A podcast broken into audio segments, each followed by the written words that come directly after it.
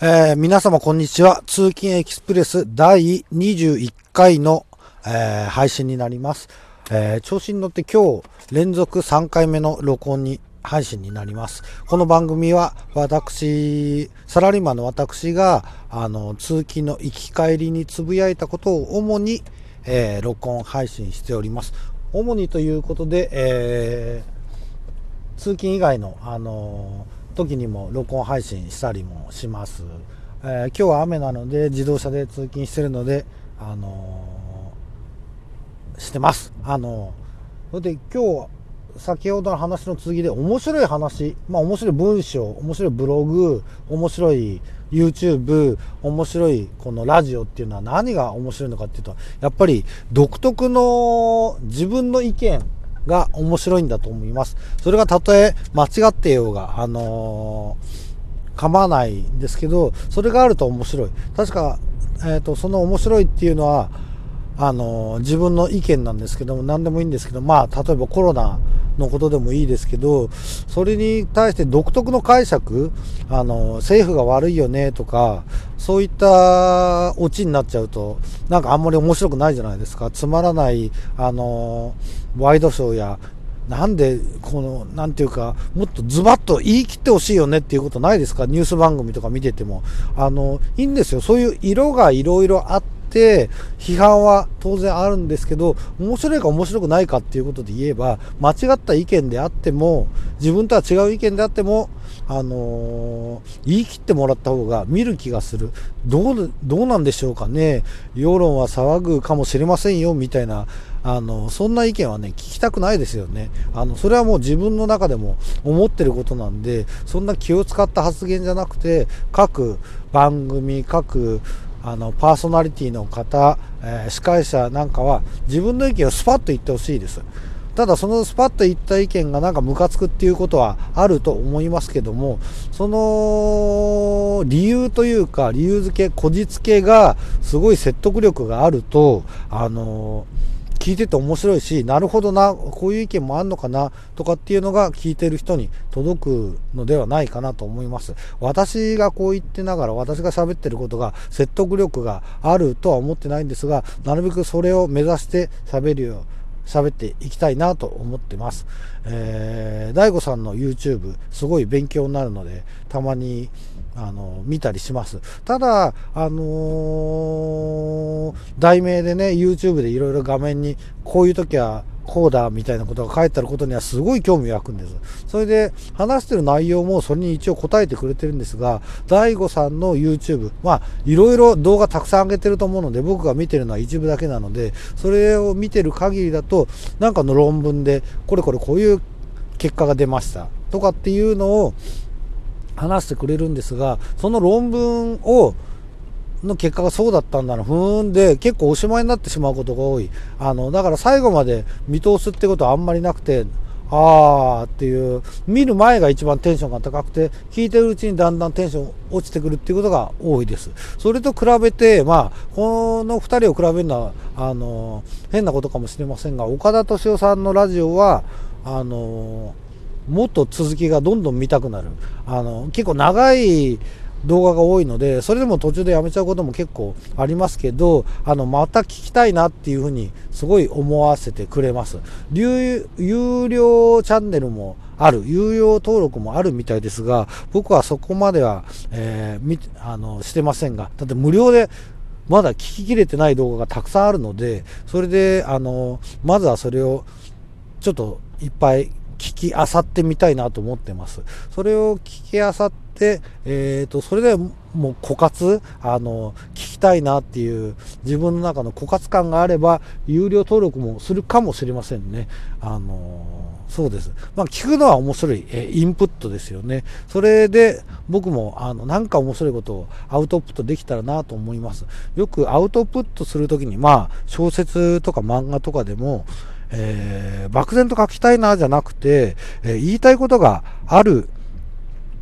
人が書くもんだよみたいな意見を子供の頃に聞いたことがあります。そうすると自分はそんなに言いたいことがないなぁなんて思ってたりしてた時期もありますが、言いたいことは多分みんなあるんですよね。それでその言いたいこと、考え方のトレーニングとして、岡田敏夫さんの読んでる、えー、あのー、出された本で、あなたを天才にするスマートノートっていう本を今読んで、僕も実際にそれをちょっと実践し始めましたけど、あのー、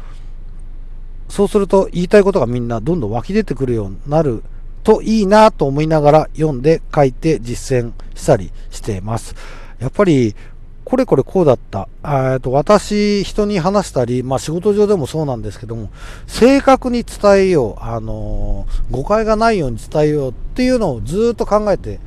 あの、今まで来ました。誤解がないように事実を伝えるっていうことは、あの、限りなく誤解がないようにはあのまあそれでもね、誤解ないようにっていうのは無理なんだなっていうのが一つ、まず思ったのが一つと、それでそんだけ努力を払った割に、話が面白くないと、とにかく聞いてもらえないっていうのがもう一つですね。なので、どんな話も面白いくないと、基本的には人は聞いてくれない。まあ、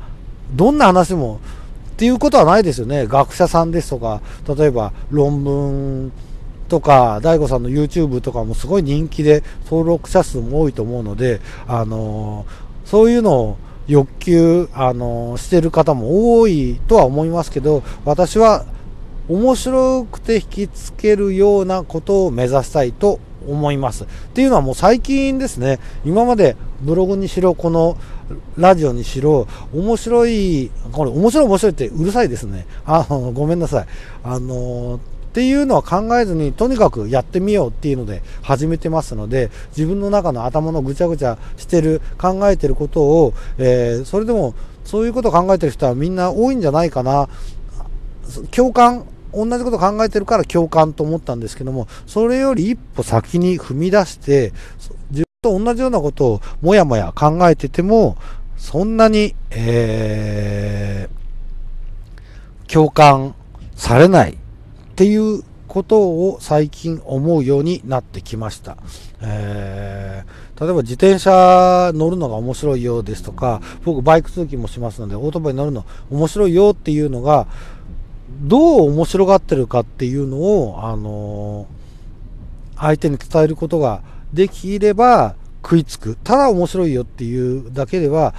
ああ、そうなんだでおしまいになってしまうわけですよね。えー、例えば、これも昔もうこのラジオで話したかどうかわからないですけど、えー、プロレススーパースター列伝っていう、えー、梶原一騎さん原作の漫画がありました。あのそれと並行してか、あれなんですけど、プロレススーパー、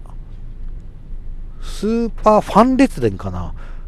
プロレスファンの人の漫画が結構面白く読んでた時期がありました。僕は、僕自身、私自身はプロレスをほとんど見ないです。あのー、内情もよくわからないです。ただ、プロレスファンの人が語るプロレスの話っていうのはすごい面白いんですよね。あの、東京ポット許可局のプチカスマさんが話すプロレスの話もすごい面白いですし、プロレススーパースーパーファン列伝かな？あの、ちょっとごめんなさい。間違ってたらごめんなさい。えー、その漫画も、プロレスを全く興味がないにもかかわらず、ものすごい面白かったんですね。その、っていうことは、その内容を知りたいとか、知識欲でみんなが、みんなじゃなくて、私の場合が面白がるんではなくて、